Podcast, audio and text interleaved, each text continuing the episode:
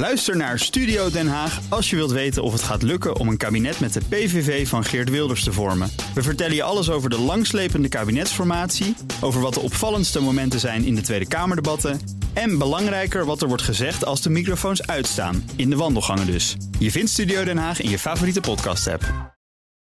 De Nationale Autoshow wordt mede mogelijk gemaakt door Leaseplan.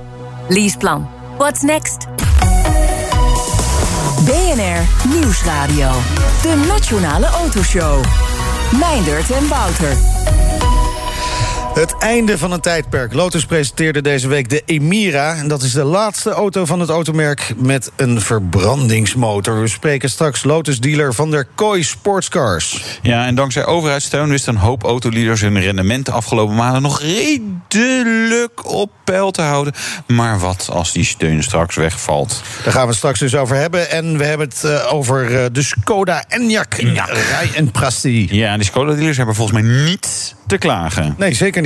Welkom, dit is de Nationale Autoshow vanuit het Bovaghuis in Bunnik. We zijn te gast bij de barbecue voor Dealer Holdings. Ja, de barbecue moet nog aan volgens mij. Dat denk ik ook, ja. Ik zie hem nog niet uh, roken. ik denk wel dat het heel gezellig gaat worden Ja, straks. Het zonnetje schijnt, we zitten vlak langs de snelweg.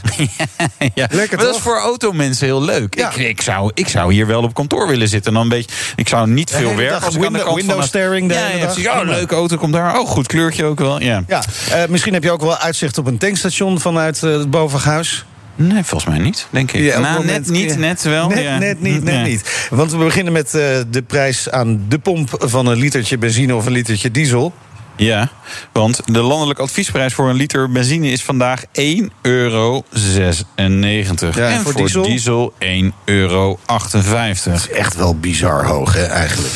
Ja, inflatie. Ik reed wordt hier eh, op weg naar u naartoe en daar kwam ik inderdaad de literprijs 199,9 tegen.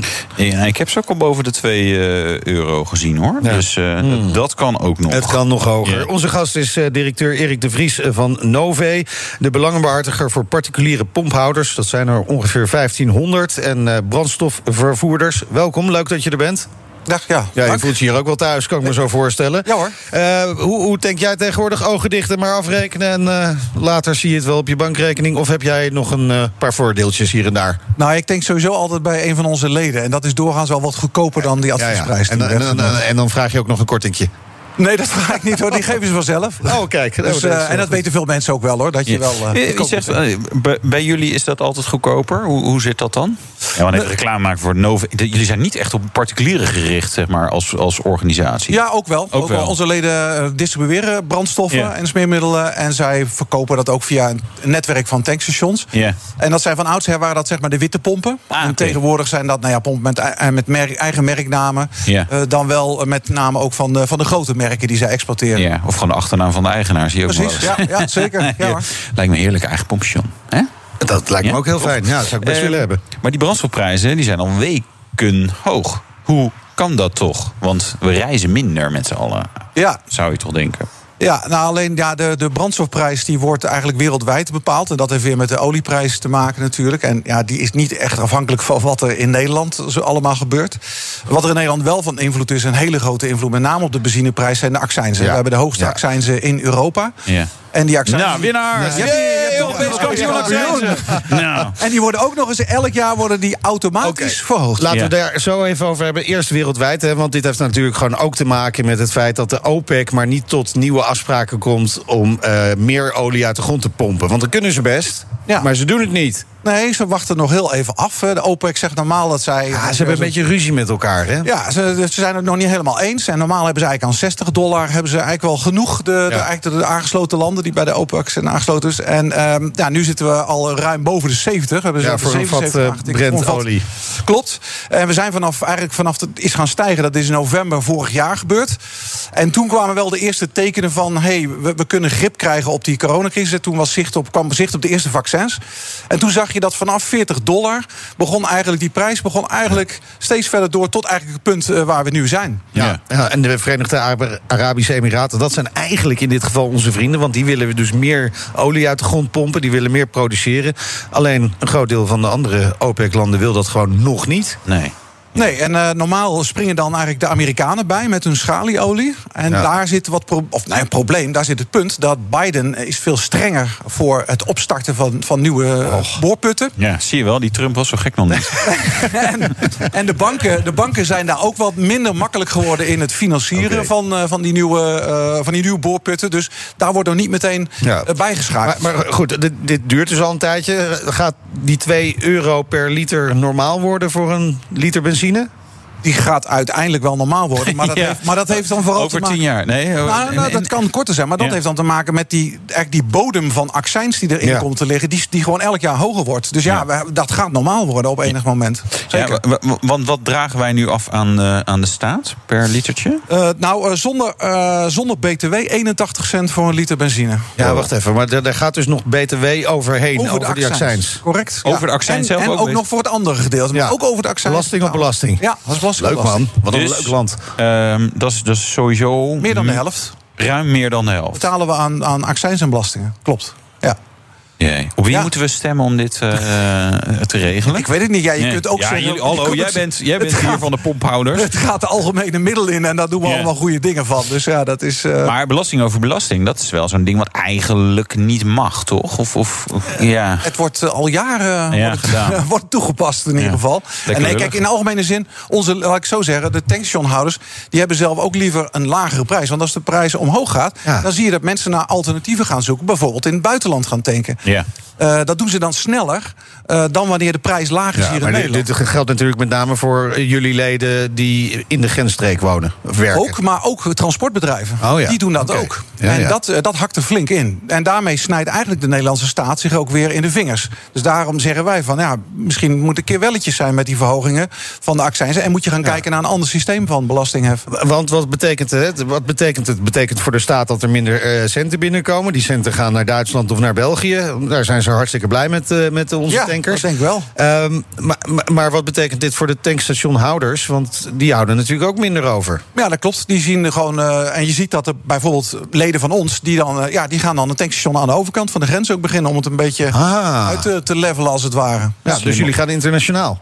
Ja, dat, dat, dat zie je dan gebeuren. Dat is dan een manier om dat op. En je ziet ook dat er heel veel tankstations in de grensstreek... ja, van alleen koffie verkopen aan Duitsers kun je het ook niet redden. Dus die zijn onbemand geworden. Ja. Ja, maar werkt het dan wel? Want dan blijf je duurder.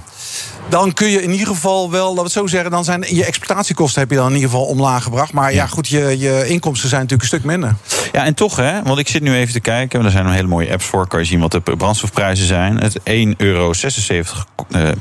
Dat is bij de Pin Go hier op 2,81 kilometer. En de Texaco 1,99,9. Dus inderdaad, zeg maar, je krijgt een tiende van een cent terug als je 2 euro neerlegt en een liter tankt. Ik vind het wel 23 cent. Dat is wel veel. Ja, dat is dus het. eigenlijk, dit, dit, dit, dit soort gasten die dat rekenen, die, die lopen binnen. Dat zijn al die Ferrari en Porsche rijders die tanken pompstation houden. Of Dat niet? weet ik niet. Maar Nee. het, zijn, het zijn wel vaak zakelijke rijders en mensen met een tankpasje. En die hebben toch minder een prijsprikkel. Tenzij ze door hun baas op de vingers worden getikt van... hé, hey, je mag niet bij eh, een dure pomp tanken. Nee. Dat gebeurt Ja. wel steeds Ja, vaker. gebeurt dat vaker? Want wat je wel had natuurlijk al... was dat eh, ze de, de premium brandstoffen maar niet moesten tanken. Hè, gewoon lekker Ja. E95, geen gezeur. Precies, ja. Ja. ja. nee, dus dat, eh, je ziet dat daar wel een, een druk komt, ook vanuit werkgevers, om daar eh, om te zeggen wel beter op de prijzen. En ja, wat dat betreft is Nederland een heel transparant land hè, met alle apps. Je had ook al een app daar. Er zijn, eh, eh, hoe heet het, eh, eh, travel of reisplanners die je ook gewoon automatisch naar de, de goedkoopste pomp in de buurt Nou, sturen. sterker nog, er zijn zelfs navigatiesystemen in auto's. Ik heb die bijvoorbeeld bij BMW gezien. Die dan netjes zeg maar, oh, je moet tanken. hè. Hier staat, nou, dit kost het daar, dat kost het hier. eh, weet je, dus op zich best handig. Alhoewel, ik denk als je een nieuwe BMW kan aftikken, dat je denkt, nou ja, maakt mij het uit of nou 2 euro of 1,75 is. eh. Nou ja, en meestal, te- de mensen tanken toch meestal gewoon op dezelfde, bij hetzelfde tankstation. Dit gaat om. eh, Of tanken altijd voor 25 euro, waar je zegt.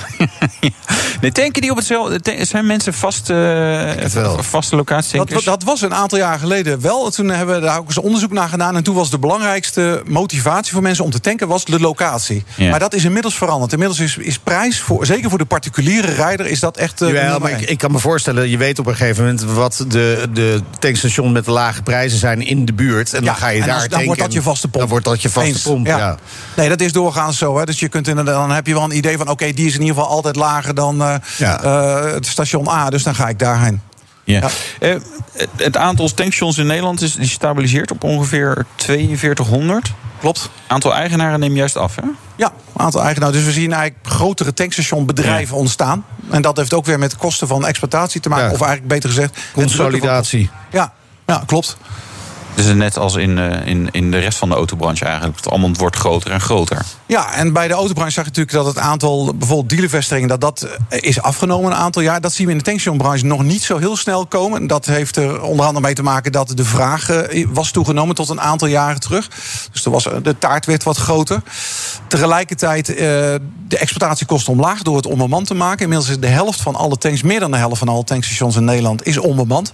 Ja, en daarmee kun je eigenlijk met relatief lage kosten kun je dat station in de lucht houden, om het zo maar even te zeggen. En, en daardoor daalt het aantal tankstations dus ook niet zo hard. Nee. Want, want wa- wat zou een aantal zijn? 4200 is misschien, ja... Ja, ik word altijd door mijn Ik leden op de prima, vingers getikt als ik mij- zeg van we hebben te veel. zoveel Maar als we 3000 tankstations zouden hebben, zouden we eh, makkelijk de hele Nederlandse markt ook nog vol co- concurrerend kunnen bedienen. Ja. Laat ik het zo zeggen. Want doe, doe ik het heel voorzichtig. De- maar, maar ja, zolang ze het allemaal nog wel rendeert... dan blijven ze natuurlijk bestaan, die tankstations. Ja, het is natuurlijk wel zo dat met de energietransitie nu... dat er steeds meer investeringen worden gevraagd. Hè? Ja. Dus eh, als je bijvoorbeeld een nieuw station ergens wil, eh, wil vestigen... dan zegt de gemeente of een provincie die zegt... ja, jij moet een bepaald aantal eh, aansluitpunten hebben... of snelladers hebben, je moet eh, groen gas hebben... eh, Ja. of, of waterstof. Maar waterstof is eigenlijk bijna onbetaalbaar zonder subsidie. Maar er wordt dus forse investeringen. Dus voor nieuwe tankstations wordt het wel lastig... om eventjes zomaar een nieuw station neer te zetten. Ja. Maar ja, dan moeten de juiste weg. Dus op zich zou je denken van nou, de, de- die nieuwe, alleen maar dingen weg. Ja, maar ik moet ook zeggen dat heel veel eh, tankstations en, of tankstationondernemingen bezig zijn met die energietransitie. Dus er worden best in een redelijk rap tempo worden nu eh, netwerken gebouwd. Ja, dat snap ik, want hun melkkoetjes, de zakelijke rijder... die denkt, oh, 2 euro zal wel normaal zijn... of die let niet eens op die prijs... ja, die, die gaan allemaal, allemaal rijden ze nu elektrisch. Dus je moet, zeg maar, Ja. als jij eh, geld wil verdienen... Ja, dus- dus je ziet hele innovatieve oplossingen. Bijvoorbeeld eh, een van onze leden in, eh, in de Achterhoek... die heeft een, een dus een tankstation helemaal verbouwd. En er zijn vergaderruimtes zijn daarbij. Met, eh, dus daar kun je eh, vergaderen met andere mensen. Je kunt, eh, er zijn eh, werk, werkplekken waar je zelf kunt gaan Terwijl je je auto aan het laden bent. Terwijl auto... eh, in- dus dat, is, dat zijn, zijn natuurlijk wel oplossingen. Maar goed... Ja, eh, maar is, is dat, hè, want eh, wat je met elektrische auto's hebt natuurlijk, dat je die ook veel gemakkelijker eh, thuis of op je werk kunt laden. Ja. Dus de, het aantal momenten, het aantal contactmomenten zou wel eens veel lager kunnen liggen dan bij een conventioneel tankstation. Helemaal mee eens. Kijk, in theorie, als je het hele warenpark, als het hele warenpark nu elektrisch zou zijn, is het duidelijk dat die niet allemaal bij tankstations hoeven te laden of zullen laden. Nee. Dus daarom zijn wij ook bezig om met onze leden om de leden te stimuleren van kijk, kijk naar, eh, voorbij je tankstation. Ga, ga kijken, ga naar de supermarkt, ga naar de bouwmarkt. Kijk of jij daar je laadpalen kunt neerzetten Ja. als tankstationondernemer. En dat gebeurt nu en, het is natuurlijk wel eh, prettig dat die actieradius van elektrische auto's niet zo hoog is, want dan moeten ze vaker laden. Komen ze ook misschien potentieel vaker langs. Ja, dat klopt. Nou, Dus wat ziet jullie betreft mag die actieradius gewoon lekker eh, laag blijven. Nou, we zien eigenlijk Koud een- weer is ook goed. eh, Juich, hè, dan komen ze nog vaker langs. Ja, ja, ja, nee, dat is wel zo. Nou, je ziet dat eh, de plug-in hybrides heel populair zijn. Dat de verkoop daar zelfs harder van stijgt dan van vol elektrisch. Ja. En dat zijn typische auto's die voor woon-werkverkeer gebruikt worden. Heb je twee contactmomenten. en daar, zijn, ja, daar, daar zitten alle mogelijkheden natuurlijk. ja, ja. Absoluut. Ja. Zeker. Ja, nee, ik zie inderdaad ook wel veel tankstations. Daar, er komt een broodjeszaak of zo. eh. Dan is er een onbemande tank. En dan kan je binnen even een broodje of koffie aan. Dus eigenlijk dat soort dingen moeten ondernemers ook wel, ook wel beetpakken. Ja, je ziet een steeds grotere splitsing eigenlijk tussen tankstations die dus allerlei uh, extra faciliteiten aanleveren. En dat Ja. wordt ook steeds professioneler. We hebben in de, in de coronacrisis gezien, een van onze leden die, die ging zelfs vanuit zijn tankstations eh, hoe heet het, broodjes leveren in het, in het dorp. Ja. Dus die werd, die werd eigenlijk een soort afleverservice. Nou, dat, is, dat zijn natuurlijk eh, hele slimme en creatieve zaken. Dus ja, aan de ene kant full service en aan de andere kant onbemand. Ja. Ehm, over de toekomst eh, gesproken. Eh, Brussel kondigt komende week strengere normen voor auto's aan. Moeten we ons een beetje schrap gaan zetten? Nou, waar wij ons heel erg zorgen over maken, is dat er wordt nu al een jaartal van. eh, In Nederland eh, wordt al het jaartal genoemd van 2030. Van ja, dan moeten we geen auto's met verbrandingsmotor mee, eh, meer verkopen. En datzelfde hebben we al gehoord, die geluiden uit Brussel 2035. Ja. Wij denken dat dat heel onverstandig is. En waarom? Omdat. In, bijvoorbeeld in Duitsland is nu echt een, een beweging op gang gekomen om met e-fuels aan de slag te gaan. Dat zijn brandstoffen, synthetische brandstoffen die met hernieuwbare energie worden Ja. gemaakt. En dat zou wel eens een hele mooie oplossing kunnen zijn. voor dagen als de zon heel veel schijnt en het waait ook nog eens heel hard. En je hebt dus een overschot aan energie om daar dan e-fuels van te maken. Nou, Ja. als jij, en zo zijn we ook steeds beter in staat om vanuit reststroom, bijvoorbeeld uit frituurvet en uit allerlei andere reststroom, om daar eh, goede brandstoffen van te maken. Ja, op het moment dat je zegt, ja, brandstof, verbrandingsmotor mag niet meer. Maar, maar, maar dan- krijg, krijg je daar ook gehoor van van de politiek? Hè? Want ik heb toch wel het idee dat de politiek redelijk met oogkleppen op richting de batterij-elektrische auto wijst. Of misschien nog een beetje de waterstofauto. Maar ja, alternatieve brandstoffen. Er wordt heel veel gedacht aan dat de elektrische auto de silver bullet is. Ja. En wij zeggen nou juist van, nou, houd alle opties open. Want die heb je ook nodig. En zeker op de, in die transitieperiode. Om een klein voorbeeld te geven. Stel dat er over in 2030 2 miljoen elektrische auto's hier in Nederland op de weg rijden. Dan hebben we nog steeds ongeveer 7 of 8 miljoen auto's met een verbrandingsmotor. En daar wil je wel wat voor doen. Ja, dus wij, ja, voor jullie zijn voorlopig nog even nodig. Dat is, Zo is dat. dat is gunstig. We zijn nou ook nog heel erg bezig. Ja, Goed, dankjewel en heel veel succes. Erik de Vries van Nové, de belangenbehartiger voor particuliere pomphouders en brandstofvervoerders. Meindert en Wouter. Ja, we zijn in het Bovaghuis eh, in Bunnik, dus eh, vlak langs de snelweg. Dus als je Ja. langskomt, toeter even. Ja, hoor je dan zelf terug op radio. Precies, Dat zou wel wel lachen zijn. Eh, vandaag is hier de barbecue voor dealer holdings. En aangeschoven is Bert de Kroon, directeur groot aandeelhouder van de Vallei Autogroep. En voorzitter van Bovag Autodealers. Goedemiddag. Ja, goedemiddag. Ja, ik zeg welkom, maar ja, Dank eh, wij zijn zou zeggen bij jullie welkom ja, hier. dankjewel. Fijn dat jullie er zijn. Ehm, is wel fijn om weer eens even met de branche samen te komen. ja, hartstikke gezellig. Het is gewoon leuk om elkaar eindelijk weer gewoon informeel op een, eh, op een andere locatie en bij elkaar te mogen treffen in plaats van achter zo'n schermpje. Maar dat zullen jullie ook wel herkennen. Maar ook weer even lekker naar buiten. Ja, dat is, Ja, dat ja, is heel prettig. Maar eh, jullie zijn wel concurrenten natuurlijk van elkaar. Toch? Ach ja, tuurlijk. Ach ja. Ja, natuurlijk. Je bent Conculega's. ontzettend co- juist, con-collega's. Conculega's. Je hebt- Je hebt dezelfde vijand natuurlijk, hè? Ah, nou, ja. vijanden, vijanden. We hebben één grote markt die we met elkaar mogen bedienen. En eh, je komt elkaar toch Nou, altijd tegen. groot, groot, groot wordt wel steeds kleiner, toch? Of, eh, nieuwe Ja, auto's. nieuwe auto's. Ja, en dit jaar zeker. Hè. Als je gaat kijken wat, er, eh, wat voor problemen we eigenlijk nog hebben door, door die corona, wordt het dit jaar best een kleine markt. Maar Ja. we blijven nog hopen dat het iets bijtrekt. Oké. Eh, ehm, we moeten het even hebben over steunmaatregelen. Maatregelen. Wat een moeilijk woord, joh. Waarom gebruiken we moeilijke woorden vrijdagmiddag? Steunmaatregelen. Steunmaatregelen. Eh, want een hoop dealers maken gebruik van de nou NOW-regeling. No. Eh, hoe belangrijk is die regeling voor jullie? Eh, die is voor een heel groot deel van onze leden, eh, de autodealers, van belang. En ook voor heel veel andere BOVAG-leden. Ehm, en dan niet zozeer het feit dat, eh, dat je heel makkelijk je geld kan krijgen op de een of andere manier, maar dat er een vangnet is. Ja. Dat vangnet, wat je nu ziet, is dat de overheid eigenlijk in Q3 de keuze wil maken om heel rap af te bouwen. En daarvan zeggen we eigenlijk, doe dat voorzichtig. Het gaat ons niet om het feit dat we gered willen worden in de zin van dat we zomaar ons geld willen hebben.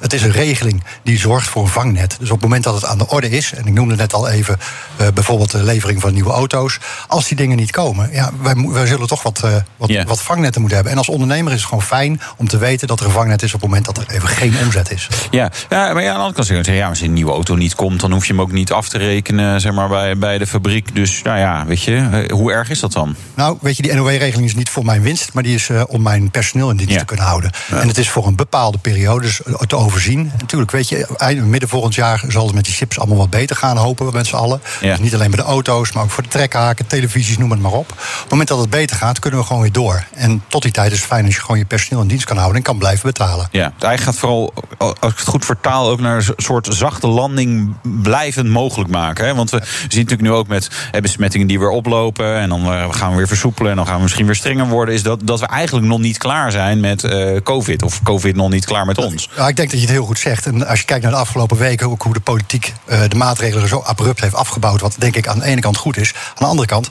het heeft risico's in zich. Ja, En, eh, over die, over die we maatregelen. Hè, de maatregelen zijn inderdaad eh, de, de maatregelen om corona te bestrijden, die zijn eh, afgebouwd. Komen misschien gewoon weer terug na vandaag. Je weet het maar niet. Ik denk het wel, een aantal in ieder geval. Maar het kabinet overweegt ook om na het derde kwartaal te stoppen met die NOW-regeling. Ja.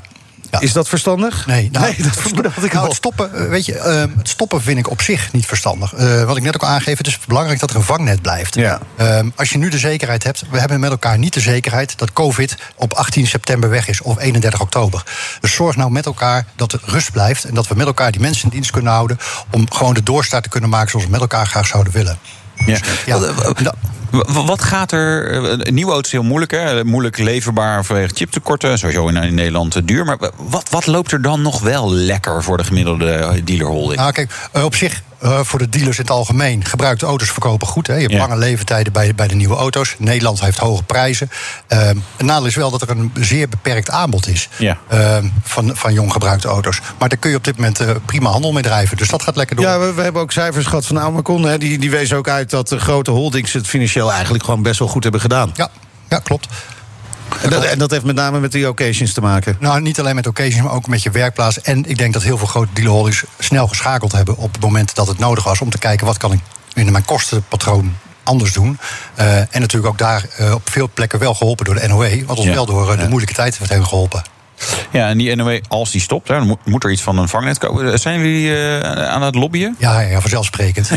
Ja, en niet alleen hier bij BNR natuurlijk. Zijn jullie maar- nog wel welkom als lobbyclub in, in Den Haag? Want ik begreep laatst dat de, de rooklobby die eh, gaat eh, eh, geweigerd worden in, eh, in de Tweede Kamer. Nou, ik zou ons niet gelijk willen stellen met de rooklobby. Nee, dat zeker Eh, niet. Maar, maar- maar, maar, kijk, het is, ja, die, mijn- weerstand, voel je die weerstand wel? Nou, nee, ik weet niet of het weerstand is. Ik denk dat het, eh, en dat is typisch iets Nederlands, met elkaar kijken hoe we het kunnen gaan oplossen. En, eh, ik- Lekker de spreker voor me, Ja, de spreker voor mij gaf net al aan.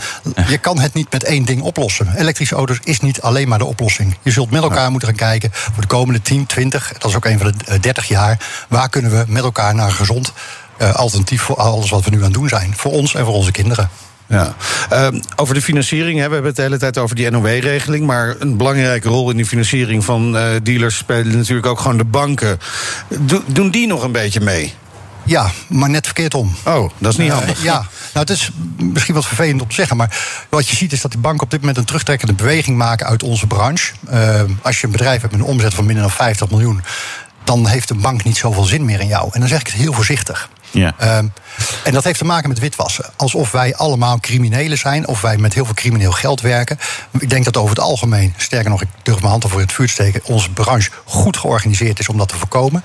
Eh, het wettige. eh, en weet je, wij worden gewoon nu in een hoek geduwd, een heel aantal van onze leden, waar ze gewoon geen, ja, geen perspectief meer hebben. Dus Nee. ondernemen in de autobranche wordt steeds moeilijker door de banken, in plaats van dat de bank ondernemers faciliteert om hun dromen uit te laten komen en daar rendement op te maken. En, en 50 miljoen omzet. eh, voor, voor, mijn gevoel, hoe groot of hoe klein is een, een, een garage of dealer dan? Want Ja, wat, heel moeilijk te zeggen. Kijk, je kan, eh, als je het alleen maar met werkplaatsuren doet, heb je een hele grote werkplaats. En doe je Ja. het alleen maar met nieuwe auto's, dan praat je over een, eh, nou, 30.000 euro per auto. Reken maar uit. eh, Ja. een, een middelgroot dealerbedrijf. ja, dus dat is Maar- eigenlijk een hele grote groep die, die geen goede financiering meer kan krijgen. Correct, correct. Ja. En dat is, eh, ik snap dat aan de ene kant. Aan de andere kant eh, denk ik wel dat het zorg is dat we alternatieven hebben. En die zijn er niet. Nee. Dus de tante Agaat. En we hebben nog één ding waar de banken ook echt, echt een steekje laten vallen. En dat is cash. We hebben wettig betaalmiddel wat cash is. Ja. Wij kunnen dat zometeen eh, waarschijnlijk nergens meer storten. Nee. Nee. Dus dan, Dus, daar, daar hebben we ook echt hulp nodig. Zitten jullie om tafel met de banken? Ja, vanzelfsprekend. En, vanzelfsprekend. en luisterend oor wel? Mwah. Dat is niet de Ik vul hem even in voor je. Het luisteren is er. Alleen met, met alleen luisteren kom je er niet. Je zult nee. met Moet elkaar actie elkaar komen. actie gaan eh, moeten voeren Oké. om te komen tot. Hartelijk dank Bert de Kroon, directeur groot aandeelhouder van de Vallei Autogroep... en voorzitter van de BOVAG Autodealers. En zometeen... Ja, Lotus heeft de Emira gepresenteerd. Het laatste model met een verbrandingsmotor. Ja. Zeggen ze nu dan? En jij weet het natuurlijk nooit. Ja, en En we- we rijden elektrisch in de Skoda Enyaq. Ja, tot zo. BNR Nieuwsradio. De Nationale Autoshow. Meindert en Wouter. Leaserijders spits de oren, want straks rijden we in de Skoda Enyaq. Maar eerst. Ladies and gentlemen, we give you the Lotus Emira. Ja, voor het eerst in jaren eigenlijk weer eens een nieuw model, hè? De Emira. En dat is gelijk de laatste auto met een verbrandingsmotor. Dus deze moet je hebben. Ja, Denk ik ja, dan. ja, ja, ja, dat denk Ja. ik dan ook. Ja. Eh, we zijn in het Bovaghuis in Bunnik te gast. eh, is Willem van der Kooi, eigenaar van Lotus Dealer van der Kooi Sportscards in Houten. Dat is hier niet ver vandaan. Nogmaals, als je langskomt eh, rijden hier langs het Bovaghuis. Op de, welke A is het? De A12? hè? A12. A12. Even toeteren.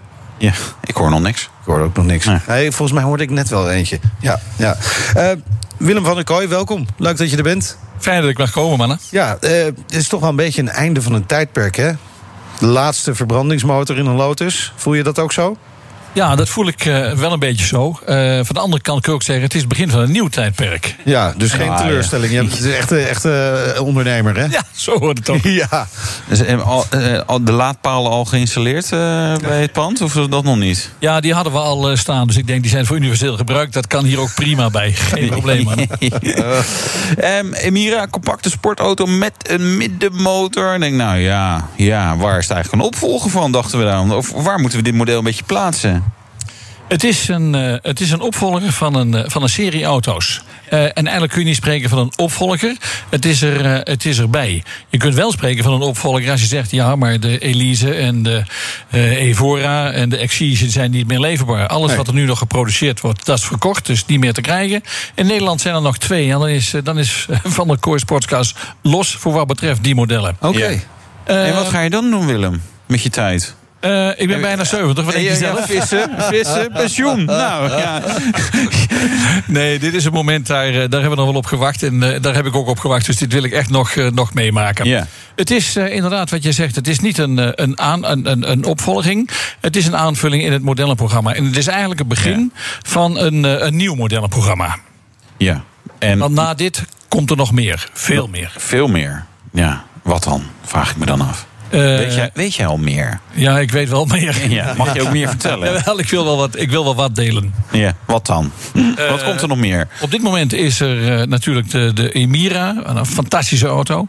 Slechts eh, 1,2 centimeter kleiner eh, dan de Evora. Wel op het, eh, wel op het, eh, het platform. Eh, in zoverre het platform eh, qua afmetingen, maar niet het, de, de, het platform van de Evora zelf. Nee. Eh, na de Emira komt Lotus met een in China gebouwde eh, eh, SUV. Ja, Eh, ja, we hebben daar de tekeningen van gezien. Geweldig. Echt heel erg mooi. ja, Eh, die wordt, eh, ja, die wordt eh, elektrisch. ja. Oh ja. Heel duidelijk. Dan komt er eh, in 2023 een eh, tweede SUV bij. eh, van een wat andere afmeting. En in eh, 2024 gaan we ook verder kijken naar eh, wat wellicht de opvolger kan zijn van eh, Exige en van Elise. Ja, maar eigenlijk is dat de kern van het merk, toch? Exige, Elise, lichtgewicht, klein, eh, lekker gooien en smijten. Mis je dat dan niet? Want je hebt, er, je hebt er nog twee en straks zijn dan het straks stop. Heb je toevallig bij de introductie ook naar Jensen Button gekeken? Eh, nee. Ja, dat is jammer. Dan had, je, dan had je gezien dat ook de Emira daarvoor hetgene wat jij noemt uitstekend geschikt is. Ja? ja, maar dit is niet echt een auto voor dagelijks gebruik dan. Het is een eh, auto die juist eh mikt op publiek voor dagelijks eh, gebruikt. Eh, het eh, lichtgewicht chassis is dermate veel verlaagd dat er geen drempel meer aan de zijkant zit. Dus je hoeft niet je benen tot in je nek te leggen om daarin te gaan zitten. Ik heb wel eens iemand uitzien rollen uit een Ik ben recent inderdaad zelf van een Exige in en uitgestapt. Ja, dat is... eh, ja. Schoenlepeltje erbij. Ja, ja, ik ben vrij lang en eh, niet heel lenig. Eh, Er zijn andere mensen in de familie wel, maar ik niet. Ik wou ja, er niet over beginnen, maar... Nee, ja. Eh, Emira, welke motoren? Want we hadden het over verbrandingsmotoren. Dus dan Ja. is dat wel heel belangrijk. Wat, wat, er, wat er onder dat kapje ligt eh, in het De eerste midden. die gaat komen eh, is de AMG-motor, de beroemde 2-liter motor. Ja. Eh, Dat is een viercilinder, hè? Viercilinder, ja. Ja. En die bij de Emira eh 400 plus pk gaat eh, leveren. Daarna eh, komt het de V6.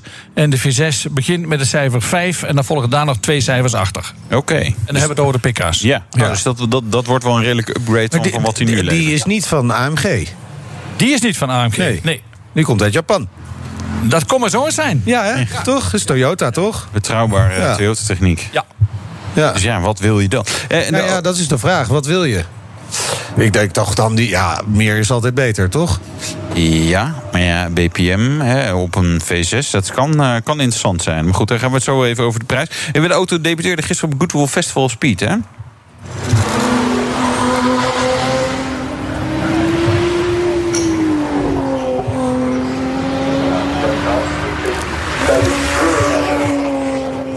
Klinkt niet verkeerd, maar welke is het nou? Dit is niet de viercilinder, dit is volgens mij de V6 dan. Ja, maar die zou toch later komen? Ja, ik weet het ook allemaal niet meer. Is dit nou de, de- is dit de viercilinder? Ja, de vier. Vier, toch? Nou, het klinkt, eh, het klinkt goed dus dan. Lekker. Eh, Willem, hebben we al een prijsindicatie voor Nederland? Ja. En Jij moet die stickers maken natuurlijk. ik stel me zo voor. Ja, gisteravond. Met zijn labelprinter. Ja, precies. Waar zit die acht? Eh, als je naar de Engelse, ik ga het even relateren aan de Engelse prijs. De Engelse prijs is 55.000 pond Ja. eh, in de VAT. Ja. Eh, de VAT in Engeland is 19% en in Nederland 21%. ja, uiteraard. Dus, we doen eh, alles beter hier, hè? Ja. Gedeeld door maal, Behalve voetballen. eh, dan komen wij op een bedrag van eh 72.300 in de BTW, Ja. ex de BBM. Ja. En ons hele grote voordeel is dat de uitstoot van de AMG-motor beperkt wordt tot 180 gram.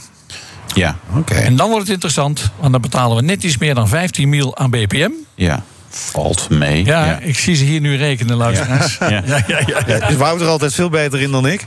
Eh, reken erop dat eh, in de basisuitvoering de AMG met de viercilinder eh, rond de 87, 88 gaat kosten. Ja. In de basisuitvoering. Komen er nog meer uitvoeringen dan? Of is, eh, bedoel je als je metallic lek en lak Ja, en elektrische nou, ramen, Er komen, dat soort dingen er komen een aantal hele leuke opties. Ja. Er komt een, een verstelbaar sportonderstel Ja. en nog een aantal zaken. Oké, Ver- er verstelbaar als in met een knopje van binnen? Of? Ja, verstelbaar als je hoeft niet met de haakse sleutel eronder te gaan. Nee, nee.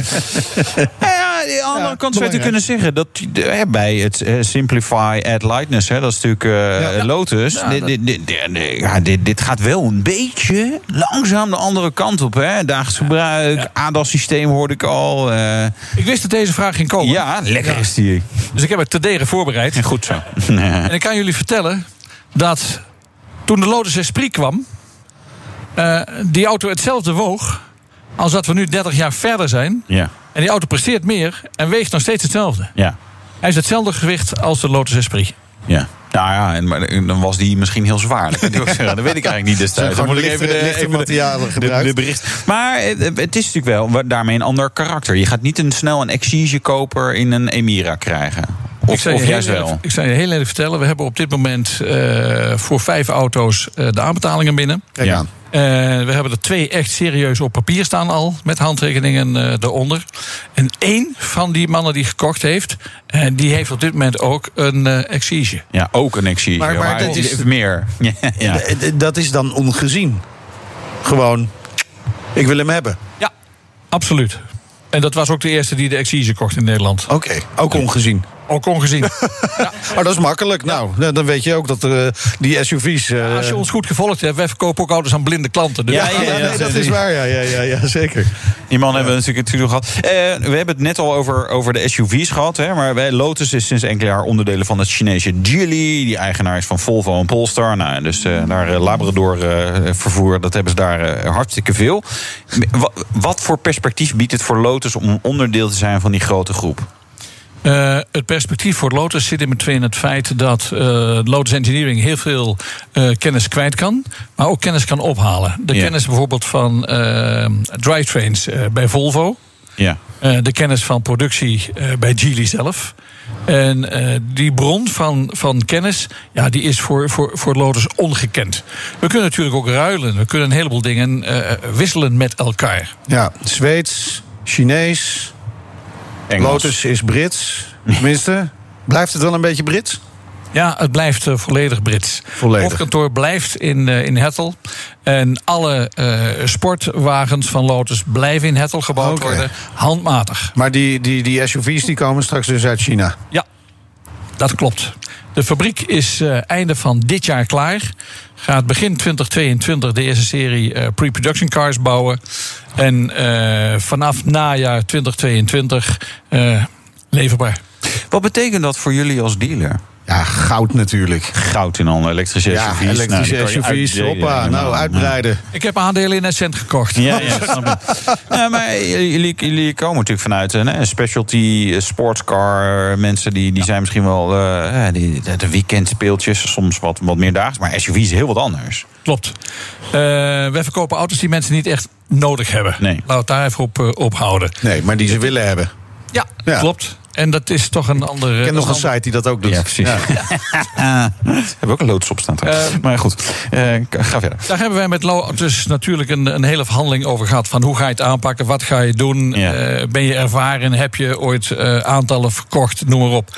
Eh, ik ben 20 jaar lang Opel-dealer geweest, dus ik denk te weten hoe ik aantallen moet wegzetten. Ja. Ehm, als ik kijk naar het modellengamma wat er komt, en dan praat ik over 2026. Dan wordt er van ons verwacht dat wij eh, binnen Nederland onze omzet voor 33-voudigen. 33-voudig. Er 33-voudigen. Daar komt een compleet andere organisatie eh, te staan. Eh, daar komen andere mensen, eh, daar komen andere modellen. Ja. En eh, naar die organisatie hebben we nu vier jaar de tijd om daar naartoe Maar te je werken. zegt dat wordt van ons verwacht. Wie verwacht dat van jullie dan? De fabrikant verwacht het van Oké. ons. En als ik Is dat ook een harde eis? Ja, dat is, absolu- ja, is absoluut een eis. Eh, als ik nu ook kijk naar de modellen die er gaan komen in de komende jaren, dan denk ik datgene wat ze vragen ook volstrekt gerechtvaardigd is. Ja. Het vergt, eh, het vergt een behoorlijke investering en ons pand eh, ziet er aan het einde van dit jaar heel anders uit. Oh, je gaat fors verbouwen. Maar we hadden het net over eh, welke hobby's je allemaal eh, kon doen. Hè? Als je met pensioen ging en zo. Vishengels waren we aan het uitzoeken samen. Nee, je loopt het te rollen. Maar Nou, je je kunt er bent wel een paar in zo'n Eh, SUV neerleggen natuurlijk. Dat is bijna prettig. 70 of ben je al Ja, 70? volgend jaar ben ik 70. Volgend jaar. Oh, van hem mee. Je bent nog, eh, dus nog een niet te- 6. Je leeftijd begint nog met een 6. Waar hebben we het over? Maar eh, als je dan zegt, nou ja, 2026, dat is over vijf jaar. Ja, ho- hoe lang ga je nog door? En ga je, ga je dat ook nog doen? Want dan kan ik voor dat je denkt, nou, dat vissen of eh, eh, weet ik veel, macramee, weet ik veel. Nee, ik, wil, je, wil, wil je dat ook nog doen Ja, zelf? ja, ja, ik zou het wel heel graag willen doen. Maar ik heb natuurlijk ook een, eh, ik heb ook een wederhelft. Ja. En die Ja, oh, die streng, denk ik. Eh, eh, ja, jij raadt het al. Ja. En het is natuurlijk ook zo dat eh, op een gegeven moment eh, krijg je andere inzichten. En we hebben een, eh, een aantal zonen, waarvan de oudste eh, Jan in het eh, bedrijf zit. En die wordt meegenomen in de dagelijkse beslissingen zoals die nu eh, genomen gaan worden. En dat gaat op een basis van, eh, je begint langzaam. We hebben een aantal jaren om daar naartoe te groeien. En heel langzaam groeit dat verhaal ja, naar, je, naar hem toe. Laat het zomaar, laat Ja. het zomaar Maar vind, vind je dat een lastig proces? Ja, ik, eh, ja, ik ben Ja, er eerlijk nou eerlijk. Nee, Ja, eh, ja, heel vind ik belangrijk. wel mooi, ja. Ik vind het niet makkelijk. Nee, dat wat maakt het moeilijk? Eh, wat maakt het moeilijk? Het afscheid nemen van, van klanten. Het niet dagelijks meer met, met, met mensen omgaan. Het niet dagelijks eh, je, passie kunnen, je passie kunnen delen met, met mensen. Het niet dagelijks eh, andere gasten kunnen enthousiasmeren. Ja. Ja, dat is- dat maar, is is eh, je, je zoon is natuurlijk logischerwijs een stuk jonger dan jij bent. Eh, dat scheelt vaak zo, ja. ja. meestal wel, hè. Eh, maar da- daar zit misschien ook wel een iets andere visie in. Dat klopt. Ja? Ja. En verschilt die erg? Eh, nee, die verschilt niet. De appel valt niet zo ver van de boom. Dat scheelt. dat scheelt, Eh, hij heeft dezelfde achternaam als ik. Ook dus dat nog, Ook, nou. dat, eh, ook dat werkt mee. Ehm, ja, maar hij kijkt wel anders naar, naar zaken dan, dan dat ik dat, dat doe. Ja, dat Ja, en waar zit dat verschil dan? Ik, eh, Moeilijke vraag, hè? Ja, dat zijn, last, dat zijn Ja, lastige ja, vragen. Maar eh, eh, heb je dingen al van hem geleerd? Dat je denkt, oh, dat had ik eigenlijk niet bedacht. Maar dat heeft hij wel goed Eh, ja, gezien. dat genoegen is wederzijds. Ja? Ja, Oh, ja. fijn. Dat is, maar dat is belangrijk. Ja, ja, zeker, zeker, helemaal met je eens. Ehm, waar, waar uit dat zich in? Ehm, ja, de omgang met, eh, met mensen. Ik ga eh, ja, vrij simpel, vrij makkelijk met mensen eh, om. En bij andere mensen moet je daar ja, wat verdienen om. om Ja, ja, ja. Ehm, Jan zijn verhaal ligt ook veel meer aan de technische kant dan aan de commerciële kant. Ja. En ja, dan, dan- dan, ja, ik neem dan de beslissingen op commerciële inzicht. En hij neemt beslissingen op technisch inzicht. Oké, En daar, zit, daar, ja, dat, daar, daar strookt het nog wel Nou ja, zodra niet. hij eh, de zaak echt overneemt, is het misschien ook eens tijd dat hij hier dan aan tafel mag. Hè? Dat, dat verdien je dan. Ik heb hem, eh, ja, hij is hier al vaker geweest. Ja, ja. Ja, maar bij ik ons heb in de uitzending Ik heb nog hem graag mee te gaan vandaag, Ja. maar het is zo onnoemelijk druk. Het is, het is niet normaal. Dat is goed nieuws natuurlijk. Eh, Willem, nog even tot slot. De Evia. Zeg ik het goed? Of moet ik Eviga? Nee, zeggen? het is geen Spaanse auto. Ik Nee. kom uit Engeland. Eh, Het is. Ivaya. Het is Ivaya. Ivaya. Ja. Ivaya.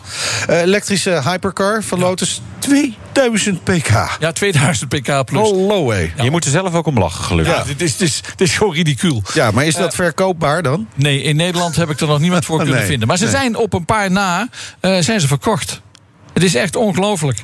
Eh, om je een voorbeeld te geven. Van 0 naar 300 kmh Ja. In 8,9 seconden. Ja. Gaat, Dat is best gaat helemaal nergens over. Dat, gaat- Ja. ja. Kost wel wat natuurlijk, hè? Ja, dus vandaar die aandelen in een cent weer. Ja, maar wat, wat moet je daarvoor eh, neerleggen? Eh, daar kom je in Nederland eh, exclusief de BPM, want die zit er niet op. Nee. Nee. ruim 2 miljoen voor neerleggen. Zo, lekker is dat. Nou ja, als je gerekend had op 2,5, valt er toch nog 5 mee. Ja, toch? maar, maar stel dat iemand die hoort dit nu, die denkt van ja, potverdikke, maar daar zit ik nou echt op te wachten. Daar wil ik mijn centen kwijt. Jij kunt leveren? Ja, wij kunnen leveren. Kijk, dankjewel. Willem van der Kooi, eigenaar van Lotus dealer Van der Kooi Sportscars. De rijimpressie. Ja, Meijers ging ook lekker elektrisch op pad met de Skoda Enyaq. Er zullen best wel wat mensen zijn, denk ik, die nu eventjes de oren spitsen. Want dit is nou typisch zo'n auto die vanaf de laptop is besteld... zonder dat je hem in real life hebt gezien. Tuurlijk verdiep je je wel even in de specs van de auto... maar in dit geval zal toch de fiscale aantrekkelijkheid... bij veel mensen de doorslag hebben gegeven. Nou, dan weet je het natuurlijk wel. Hier zitten batterijtjes in en dus is hij bijtellingsvriendelijk. Dat alleen is tegenwoordig niet meer voldoende om direct je zakelijke euro's aan stuk te slaan natuurlijk. Hè. Je hebt nu heel wat meer keuze dan een paar jaar geleden. En dus kijk je ook naar dingen als performance, actieradius, ruimte, design. Nou, laten we met dat laatste maar eens beginnen. De Enyaq ziet er namelijk best wel heel erg goed uit. Dus als je al onder de indruk was van de plaatjes op je laptop... je komt in het echt niet bedrogen uit. En voor wie hem nog niet kent, nou, het is een SUV, wat kleiner dan de Kodiaq, ook een Skoda. Maar wel in het design weer een paar stappen vooruit ten opzichte van die grotere broer. Heeft strakke, hoekige lijnen gekregen, maakt hem ook wel stoer. En weet je wat ook best fijn is? Het is een auto. Ze hebben bij Skoda niet heel moeilijk gedaan om allemaal ontwerptrucjes eh, aan toe te voegen om er iets anders van te maken. Een elektrische auto. Je ziet gewoon dat het hier om een auto gaat. En niet direct dat het om een elektrische auto gaat. Hij heeft wel zelfs een soort grill gekregen. Kun je trouwens ook met lampjes krijgen. Vind ik een beetje tacky. Maar deze heeft gewoon een normale grill. Helemaal niet nodig bij een batterij-elektrische auto. Maar het smoelt gewoon wel lekker. Nou, de Enyaq wordt trouwens gebouwd op het zogenaamde MEB-platform van moederbedrijf Volkswagen. Uh, best belangrijk dingetje is dat wel, want die wordt ook gebruikt voor onder andere de ID3 en de ID4. En er komt ook nog een Audi op dat platform, een paar Seats geloof ik. Nou, het is wat ze noemen een soort skateboard waarop dan die accu's liggen. En dan kun je een beetje variëren in dat accupakket. Het is behoorlijk flexibel allemaal. In de basis is deze auto achterwiel aangedreven. Four-wheel drive is optioneel. Nou, er komen dan ook meerdere accupakketten. Het kleinste is de Enyaq 50 met een accupakket van iets meer dan uh, 50 kilowatt. Dan heb je nog de Enyaq 60 en dit is dan de Enyaq 80 met 77 kilowatt. Dus net eronder het getal.